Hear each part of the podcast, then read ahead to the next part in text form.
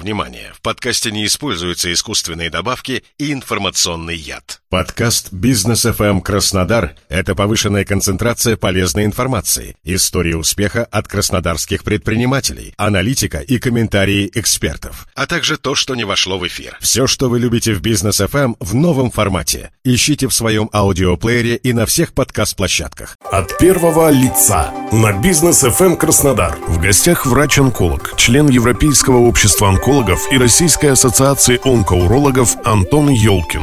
Здравствуйте, уважаемые радиослушатели. В студии Александр Львов. Как вы знаете, 4 февраля отмечается Всемирный день борьбы против рака. Он установлен 23 года назад на Всемирном саммите по борьбе с раком в Париже и признан привлечь внимание широкой общественности к этой глобальной проблеме. По оценке Всемирной организации здравоохранения, каждый пятый мужчина и каждая шестая женщина на планете заболевают раком на каком-либо этапе жизни. В 2020 году врачи диагностировали более 19 миллионов новых случаев онкологических заболеваний в мире. Почти 10 миллионов человек скончались от рака. На Кубани ежегодно онкопатологии впервые выявляют у 26 тысяч человек. Всего же на учете у онкологов состоит 191 тысяча жителей края. Чаще всего у кубанцев обнаруживают рак кожи, рак легкого и рак молочной железы.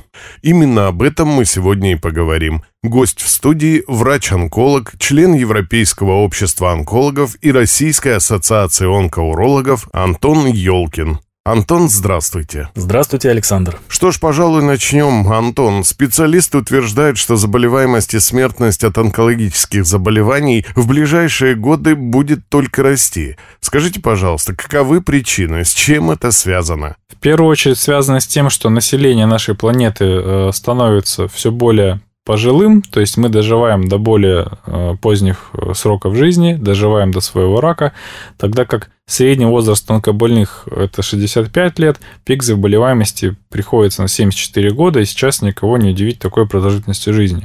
Во вторую очередь улучшается качество диагностики, мы больше выявляем ранних случаев рака, все больше есть э, конкретно диагностированных проблем, то есть нет смертей по неизвестным причинам. Поэтому увеличивается количество опухолей, которые мы в принципе выявляем. И это позитивный э, фактор. Ну и в третью очередь э, считается, что экологическая обстановка становится э, в течение времени хуже, нас больше окружает различных предметов обихода, связанных с выделением различных токсичных веществ. Это пластик. Вокруг нас все больше количество машин ездит. И при работе двигателя внутреннего сгорания выделяются различные химические соединения, которые обладают канцерогенным эффектом, ну и подобные моменты. Это приводит уже к истинному росту заболеваемости, связанному именно вот с увеличенной мутационной нагрузкой на организм человека на протяжении десятилетия его жизни. Так, Человечество задается вопросом, почему возникает рак? Разобрались ли ученые, в какой момент в человеческом организме возникает злокачественная опухоль? Понятен ли сам процесс возникновения рака? А, до сих пор мы не способны, не существует методов диагностики и методов какого-то научного исследования, которые могли бы нам подсказать, в какой конкретный момент в клетке происходят э, изменения, дающие старт злокачественному перерождению. Но мы понимаем, что это либо физические, либо химические канцерогены.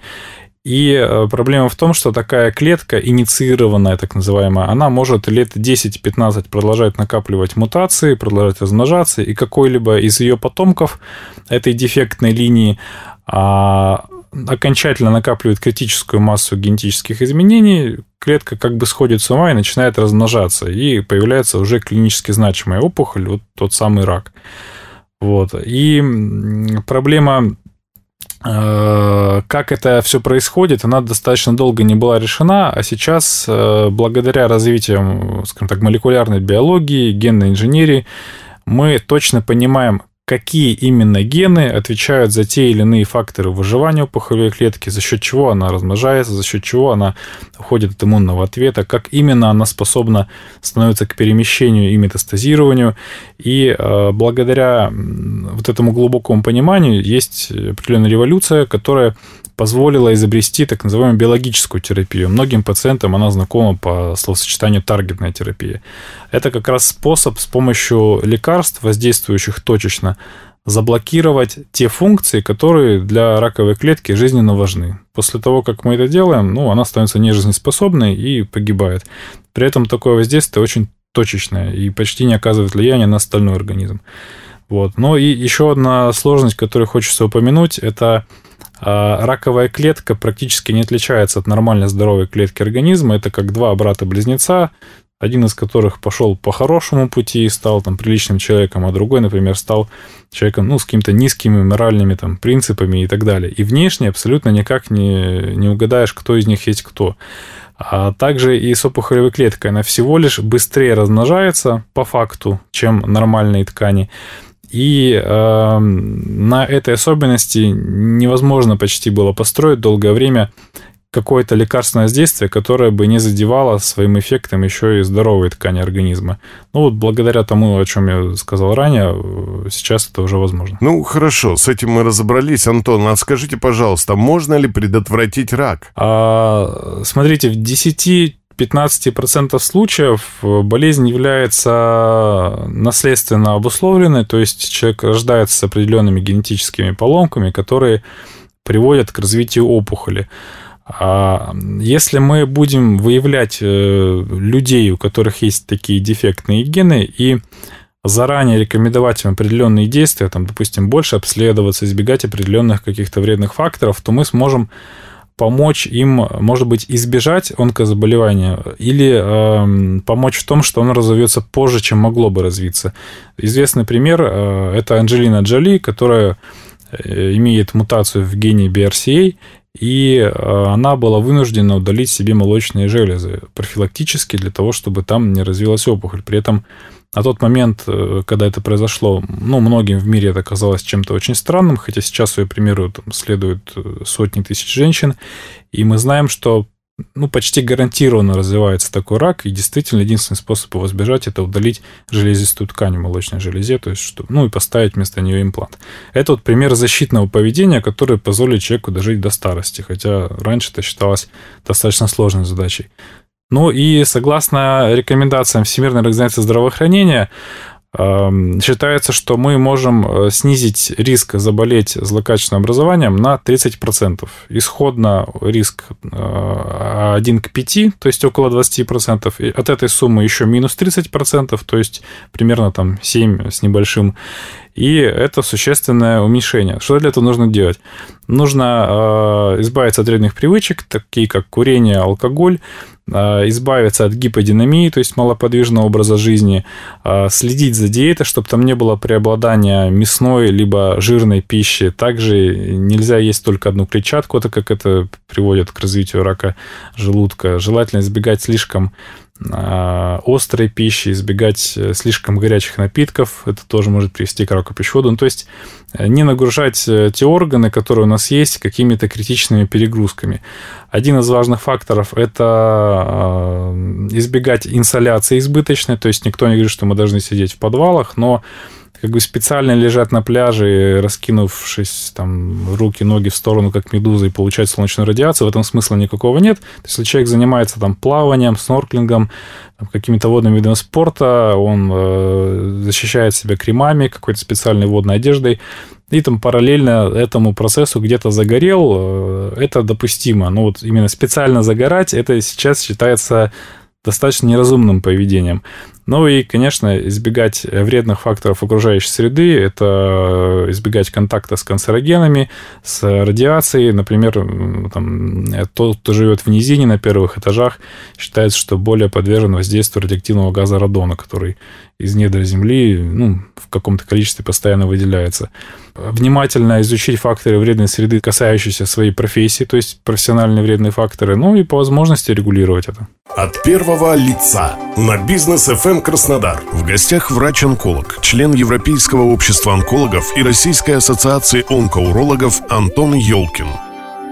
Благодарю за развернутый ответ, Антон. А подскажите, я вот слышал, что помогают скрининговые исследования. Какие именно скрининговые исследования необходимо проходить, чтобы поймать рак на ранней стадии? А, скрининг – это такая специфическая медицинская, скажем так, помощь, а, связанная с тем, что мы обследуем огромные массы людей э, достаточно доступными средствами, при этом без какого-либо намека на то, что они могут иметь у себя онкологическое заболевание. То есть это, по сути, исследование здоровых людей, чтобы среди них выявить тех, кто, возможно, является в зоне риска, и их изучать чуть более углубленно и следить за здоровьем либо внезапно случайно нарваться на какой-нибудь желательно там ранний рак, чтобы успеть что-то предпринять. И этим отличается от э, такого осознанного, более углубленного медицинского обследования, которое человек выбирает просто, чтобы ну, все держать под контролем. Вот. В этом плане скрининг это даже всегда, можно сказать, баланс между экономической частью проблемы, где мы ну, не хотим там тратить слишком много средств, чтобы постоянно только, можно сказать, работать только на то, чтобы обследоваться. Но, с другой стороны, хотим что-то узнать про свой организм. И вот стандартные программы, это, например, скрининг рака молочной железы. Э, женщин, начиная с 40 лет, проводится. Э, вот э, до 40 лет, как правило, это УЗИ после 40, там цифры иногда в разных источниках разнятся, добавляется уже маммография, поскольку это э, метод исследования, связанный с рентгеновскими лучами, и он несет определенную лучевую нагрузку. Поэтому у молодых девушек он не используется. А в результате такого скрининга обычно приводят э, раз в два года, чуть более в старшем возрасте раз в год. Ну, снижается смертность от рака молочной железы там, на 10-30%. Есть скрининг рака толстой кишки – обычно это э, колоноскопия. Есть э, второй вариант, кто не может по каким-то причинам пройти, это, скажем так, компьютерная томография, такая компьютерная колоноскопия, а, КТ-колография. Но, опять же, это радиационно нагруженный метод исследования. Я здесь, как онколог, всегда рекомендую радиацию лишнюю избегать и все-таки стараться делать колоноскопию обычную. Тем более, что ее можно делать сейчас почти всегда в режиме медикаментозного сна. Заснул на 15 минут, проснулся, все уже сделано. Вот. Есть э, анализ э, кала на скрытую кровь. Обычно это рекомендуется сдавать ежегодно. Это очень простой анализ. Приходит, приносит э, человек в лабораторию кусочек, ну, образец, скажем так, биоматериала. И после этого мы можем обнаружить или не обнаружить скрытую кровь, которая нам намекает на то, что, возможно, там есть что-то, что кровоточит. Как правило, это опухоль. Вот. Ну, в этом плане рекомендуется обследоваться с 45 лет и дальше по возрасту в режиме раз в 10 лет, некоторым пациентам раз в 2 года. Там уже это все зависит от того, что мы найдем при первичном обследовании, насколько там у человека опасная ситуация. Есть скрининг рака шейки матки. Я считаю, что это максимально полезное исследование, потому что 80% рака шейки матки связано с вирусом папилломы человека, и мало того, этот рак развивается там, в разрезе от 3 до 15 лет в формате предрака, который очень легко вылечить и не допустить развития настоящей патологии. Проводится с женщинам с 21 года, и обычно включает в себя анализ онкоцитологии, так называемый ПАП-тест, а, анализ на вирус э, папиллома человека, э, это ВПЧ, а также проводится, естественно, осмотр э, шейки матки. Если есть показания, то проводится кольпоскопия. Это когда под специальным прибором с большим увеличением, специальными тестами, с прокрашиванием слизистой, уксусной кислотой и йодом доктор оценивает состояние слизистой, если находит где-то какой-то нехороший участок, где, возможно, живет вирус папиллома человека, он берет оттуда биопсию и мы выясняем, ну, как там у женщины дела. Если там находится что-то нехорошее, то на ранней стадии делается очень щадящее вмешательство, там либо прижигают, либо небольшой кусочек вырезают, и на этом заканчивается развитие э, и становление вот этого вот участка, который должен был в будущем превратиться в рак. И так можно сделать в 80% случаев. И если бы это все делалось регулярно, то у нас э, практически исчез бы из повестки э, рак шейки матки как явление. Вот. То, что касается скрининга рака легкого, это довольно сложная тема, потому что рентгенография, флюорография, они не очень точны для того, чтобы обнаруживать рак легкого на тех стадиях, которые являются легко излечимыми. Достаточной точностью обладает компьютерная томография, но она высоко нагружена с точки зрения а, лучевой нагрузки. Поэтому есть такой баланс. Это низкодозовая компьютерная томография, которую делают курильщикам со стажем более 30 лет, выкуривающих не менее одной пачки в день, и делают это после возраста 55 лет. Тогда считается, что риск из-за лучевой нагрузки меньше, чем риск от суммарного такого вот, а, скажем так, мутационной нагрузки за весь этот период табакокурения. И один из самых а, полезных и шикарных вариантов скрининга – это скрининг на рак предстательной железы. А, достаточно знать э, анализ крови на общий ПСА, это простат-специфический антиген, это такой онкомаркер. Самый надежный онкомаркер в мире, потому что он практически со стопроцентной точностью показывает, а есть у человека рак или нет, и даже по одному этому анализу можно судить, в случае наличия рака, успешно мы его лечим или нет без дополнительных обследований типа КТ, МРТ и прочего. А, значит, что нужно делать? Где-то лет в 45 сдать этот анализ один раз. Если он ближе к нижней границе нормы, то э, каждые 5 лет его повторять, и начиная с 65 лет сдавать один раз в год. Если в первый раз, когда сдали, он э, ближе к верхней границе нормы, но все еще в пределах нормальных значений, то лучше э, его сдавать чаще. Там, опять же, лучше сходить к урологу либо к онкоурологу для дополнительных консультаций и определить индивидуальный порядок сдачи. Ну и э, наблюдаем, как только э, этот онкомаркер переходит верхнюю границу нормы, запускается уже процесс принятия решения о том, нужно ли делать пациенту биопсию. Если нужно, то мы ее делаем. Чаще всего мы там находим действительно рак простаты.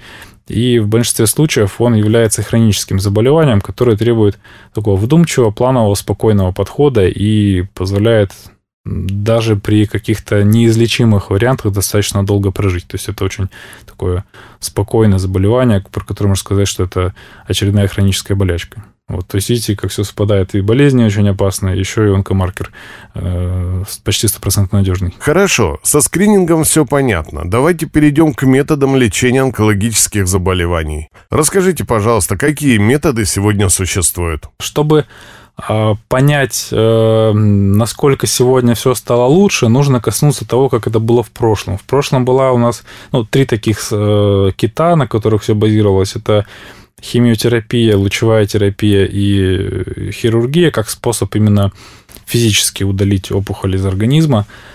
А, в принципе, можно сказать, почти ничего не поменялось, просто каждый из методов достаточно серьезно расширил свой функционал и варианты воздействия от минимально инвазивных до а, таких полномасштабных. Но вот э, в плане химиотерапии она просто стала уже одним из видов лекарственного воздействия. Сейчас мы называем это лекарственная терапия. И там есть э, биологическая терапия, под которой подразумевается таргетная терапия, гормонотерапия, а, иммунотерапия. Есть та самая классическая химиотерапия. И, конечно же, самый большой прогресс идет в разрезе современной иммуноонкологии и э, расширение спектра таргетных препаратов, то есть тех лекарств, которые бьют по какой-то очень э, специфичной молекулярной мишени, расположенной где-нибудь там э, в ядре клетки, на цитопла- в цитоплазме, на мембране, то есть в тех э, уникальных уязвимых точках, которые есть только у опухоли, и этого нет у здоровых клеток, поэтому можем делать потрясающие вещи в формате человек пьет таблетки, рак у него уходит практически в ноль, даже на четвертой стадии. К сожалению, такое нельзя обещать пациенту, потому что это случаи, которые стали более частыми, что об этом можно говорить там в открытую даже на радио, но все еще нет способа, там, посмотрев на человека, взяв какие-то анализы, предположить, что вот у него будет именно такой исход. Но как минимум э, у нас улучшился контроль над заболеваниями, у нас э, значительно выросли сроки жизни даже в случае неизлечимого состояния болезни. И э, многие состояния, которые ранее считались неизлечимыми, сейчас являются абсолютно рядовыми и подразумевается, что человек должен уйти в ремиссию, и, возможно, эта ремиссия будет длиться всю жизнь. Как один из примеров, это меланома, где ситуация, когда у пациента была меланома с метастазом, например, хоть в один близлежащий лимфоузел, в принципе, считалось, что этого человека ну, в среднем продолжительность жизни будет около 8 месяцев, и практически ничто не способно на это повлиять, так как до недавнего времени существовала только химиотерапия, и к химиотерапии эта опухоль нечувствительна. Сейчас у нас есть вариант таргетной терапии меланомы, есть вариант иммунотерапии, и, по сути, пациент проходит такое лечение. У него удаляется первичная опухоль, удаляется пораженная группа лимфоузлов, он год проходит профилактическую терапию, и с высокой вероятностью потом живет э, до самой старости без каких-либо проблем. От первого лица на бизнес FM эм Краснодар. В гостях врач-онколог, член Европейского общества онкологов и Российской ассоциации онкоурологов Антон Ёлкин. Персонализированная онкология. В последнее время все больше и больше говорят именно о ней. Антон, вы можете пояснить, что это такое, чем персонализированный подход отличается от традиционного? Традиционный подход – это когда э, вот раньше еще во времена только чистой незамутненной химиотерапии э, было такое. Вот у человека есть рак легкого, рак почки, рак э, мочевого пузыря, рак предстательной железы. И в зависимости от того, какой рак, такая и химия. Может быть, там несколько вариантов этой химиотерапии. А сейчас, по мере развития молекулярной онкологии и диагностики, мы понимаем, что не так важно, где э, расположена опухоль, из какого а, органа, из какого зачатка ткани она произошла, как важно, какой именно способ размножения опухолевая клетка использует для того, чтобы делиться. Какой именно способ ухода от иммунной агрессии она уходит. Ну и подобные вопросы. То есть мы понимаем, что каждая клетка в организме имеет стандартный набор э, генов, доставшийся нам от родителей. И в каждой клетке э, активны только небольшая порция генов, и именно из-за этого клетки приобретают определенную там, форму, специфичность и функцию. Например, клетка кожи отличается от клетки там, слизистой языка, и все это отличается от клетки мышечных волокон. А, так вот, раковые клетки зачастую становятся доступны те области ДНК, которые до этого были закрыты в ее группе клеток. И вот по мере того, как мы способны точно, быстро и достаточно дешево узнавать, что она там активизировала, либо что у нее а, мутировало и изменилось под влиянием канцерогенных факторов, мы понимаем, какой именно способ опухолевой прогрессии у нее включился и дает и преимущество. Как только мы это понимаем, мы понимаем, что мы одним и тем же лекарством можем лечить и рак легкого, и рак мочевого пузыря, и рак почки, и саркому кости, потому что мы узнали вот эту вот самую Кощееву смерть, что у нее там а, такое нужно заблокировать, чтобы она ну, стала нежизнеспособной. Если это лекарство уже изобретено для вот этого соответствующего пути э, распространения, мы его пациенту назначаем, и он его лечит. То есть в каком-то отдаленном будущем там, можно представить, что пациенты будут группироваться в отделении или там, лежать в палатах не с одним видом рака, а с одним способом размножения, получающие одно и то же лекарство, дающие примерно одни побочные эффекты, поэтому их и сгруппировали как бы в одно отделение, чтобы там за ними за всеми следить. Ну что ж, Антон, и заключительный вопрос. Давайте поговорим о будущем. Что можно ждать в онкологии в ближайшие годы? Тут хочется уточнить, конечно, насколько ближайшие, потому что думаю, что онкология в ближайшие лет 10 и в ближайшие лет 30 будет все-таки сильно отличаться друг от друга. И в ближайшие лет 10, скорее всего, обыденностью станут э, генетические исследования, как Э, вот, здоровых людей, чтобы выявить эти факторы наследственной предрасположенности к э, онкологии, а, так и исследования уже имеющихся опухолей, э, вот как раз с целью выявить, какие генетические поломки для них актуальны, да, чтобы, что нужно заблокировать, чтобы эта опухоль погибла. Вот. И, соответственно, будут становиться более доступными соответствующие лекарственные препараты, расширится их спектр, и у нас все меньше и меньше будет опухоли, которые лечатся по-старому, так как там все еще нет каких-то таких вот уникальных находок генетических. А, например, э, буквально в прошлом году рак э, желчных протоков, и в том числе желчного пузыря, который 5 лет назад считалось, что даже особо не, не нужно лечить, если пациент уже находится такой на нерезектабельной стадии процесса, то есть его нельзя прооперировать. Потому что на химию этот рак не реагировал практически никак. А пациенты погибали все равно неизбежно, только они последний срок своей жизни проводили не, там, не в кругу семьи, а проводили в больничных стенах, еще и с ухудшенным самочувствием, как последствия химиотерапии. Потом появилась э, пара режимов химиотерапии, которые были способны в некоторой степени там, болезнь подавить, хоть и ненадолго. И буквально в прошлом году появилась э, клинических рекомендациях табличка, э, которая отражает находки, генетические, которые в этом раке часто встречаются, которые нужно искать, которые можно найти с помощью дешевых, недорогих старых анализов. И э, среди, по этим находкам можно назначать либо иммунопрепараты, либо таргетные препараты. Среди них также есть уже давно изобретенные недорогие.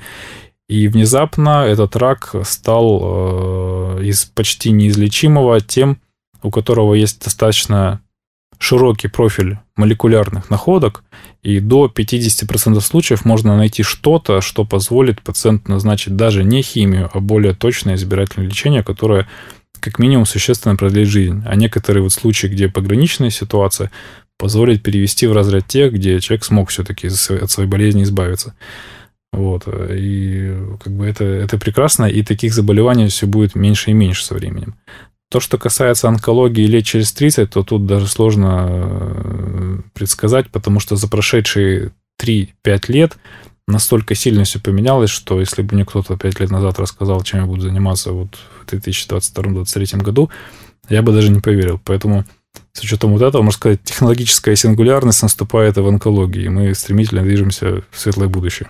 Благодарю вас, Антон, за информативную беседу. Напомню, сегодня гостем студии был врач-онколог, член Европейского общества онкологов и Российской ассоциации онкоурологов Антон Ёлкин. До встречи, спасибо большое. Спасибо, Антон, до встречи. От первого лица на бизнес FM Краснодар.